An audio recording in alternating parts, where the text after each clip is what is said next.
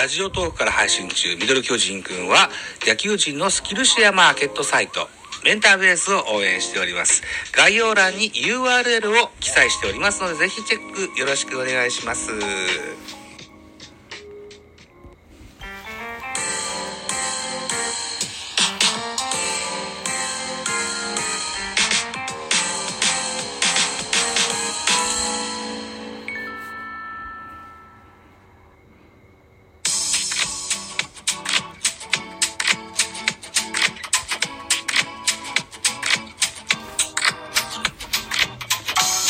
はい、どうも、ザボでございます。こんばんは。こんばんはっていうのは、2月の9日、お肉の日にですね、23時19分に収録しております。はい。えー、たった今、モリエンテスさんのライブを聞いてたらですね、えー、めちゃめちゃ叩かれまして、あの、モリエンテスさんに叩かれた話に、モリエンテスさんのリスナーさんから叩かれまして、逃げ、逃げてきたところでございます。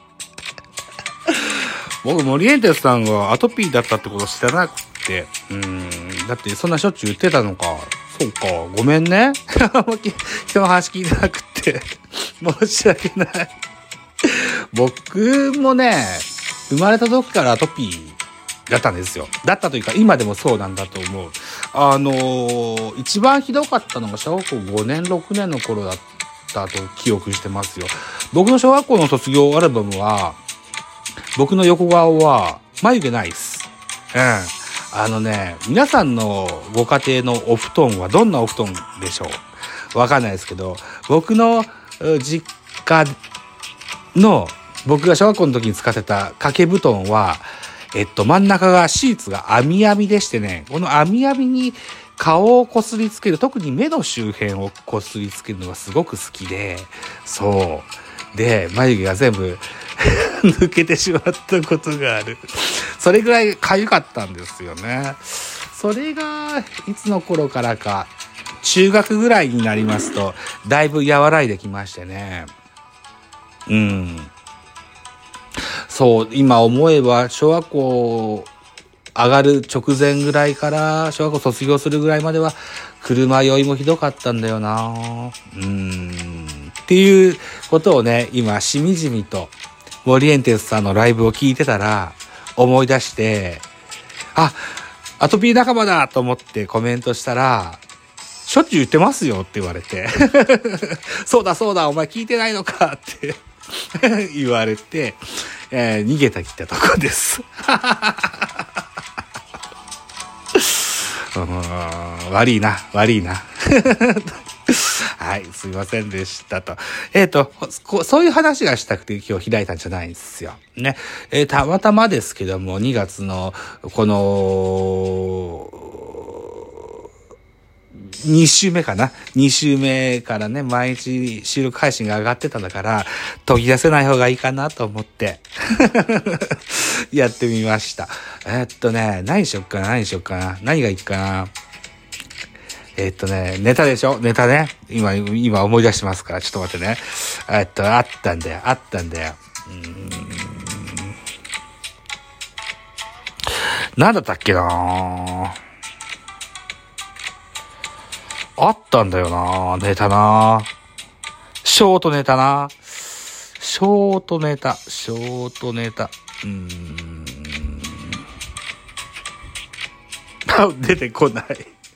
あれ？この間まで喋ろうと思ってたんだけどな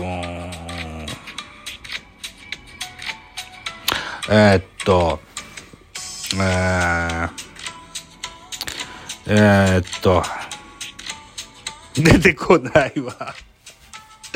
出てこないけど、これアップしよう。アップしましょうね。うん。アップするのがいいと思います。はい。あ喋ろうと思ったネタじゃないんですけど、一個思い出したことがあります。えーっと、T レイさん。ね。T レイさんという方がいらっしゃいますよ。えー、カナダの方でいらっしゃって、えー、現在日本にお住まいの方でございますよ。で、えーっと、阪神を特集するポッドキャスト番組されてらっしゃってて、昨年の12月の末ぐらいからラジオトークにも参戦してらっしゃっているんですね。で、皆さんご存知でしょうか？ラジオトーク検索機能がいまいちなもんですから。あんま信用しなくて、えー、検索してなかったんですけど、今日たまたまお昼ご飯を食べようかなと思った時にラジオトークを開いてみると、T レイさんがライブやってたので、えー、コメントを送って、フォローして、ツイッターで拡散して、みたいなことをしました。うん。はい。ということで、やっとこさ T レイさん捕まえました。はい。よかった。嬉しいと思っています。で、彼が今日のお昼のライブが8回目のライブ、ライブなのかな？収録の音源がなかったからね。うん。ライブのアーカイブ音源が残ってたから、えっと、とりあえず、僕のお仕事は、外でお仕事しますもんですからね。Wi-Fi 環境はないもんですから。えー、お家の中にいる時間になるべくこの T レイさんのライブのアーカイブを聞いていこうかなというふうに思っております。現在第1回聞き終えて、第2回の半分ぐらいまで聞こえたといった形になってますね。うん。オマリーがなんとか言って言ってたなで、今日のライブでは、ザボさんは巨人ファンでしたよね、確かね、つって。あ知ってるくせにと思いながら聞いてましたけど、そうですよって言っときました。で、マシソン知ってんすよって言ってましたね。マシソンもカナダですもんね。うんマシソンといえば2021の途中ぐらいから、えー、特別中米スカウトなんていう役職を巨人は与えてるんですよね。あれは今でも生きてるんでしょうか？わかんないですよね。その後の続報がないからね。他にもギャレット、それからケイシー・マギー、から、うん、ジョージ・アリアス、あとは岡島秀樹と、そのスコット・マシソン、この5名がね、中、特別中米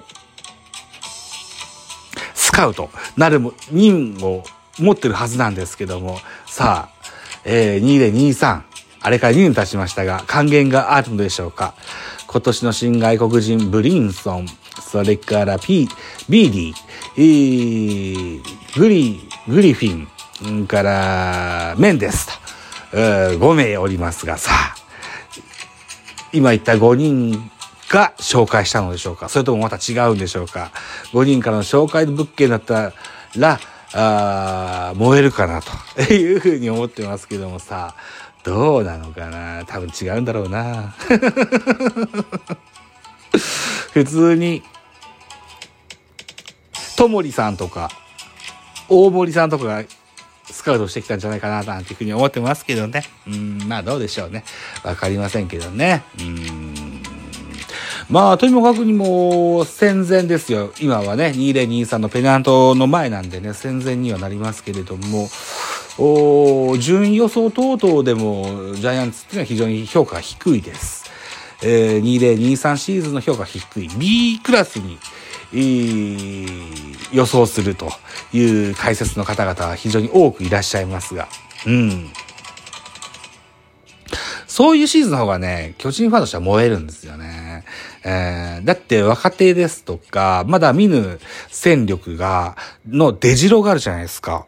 うん。そう、だからね、すごく楽しみな2023のシーズンなんですよね。インなんですよね。シーズンインが非常に楽しみなんです。えー、で、原辰徳もそろそろいよいよと、自分の後継者を決めることでしょう。桑田なのか、二岡なのか、安倍晋之助なのか、はたまた元木なのか。うん。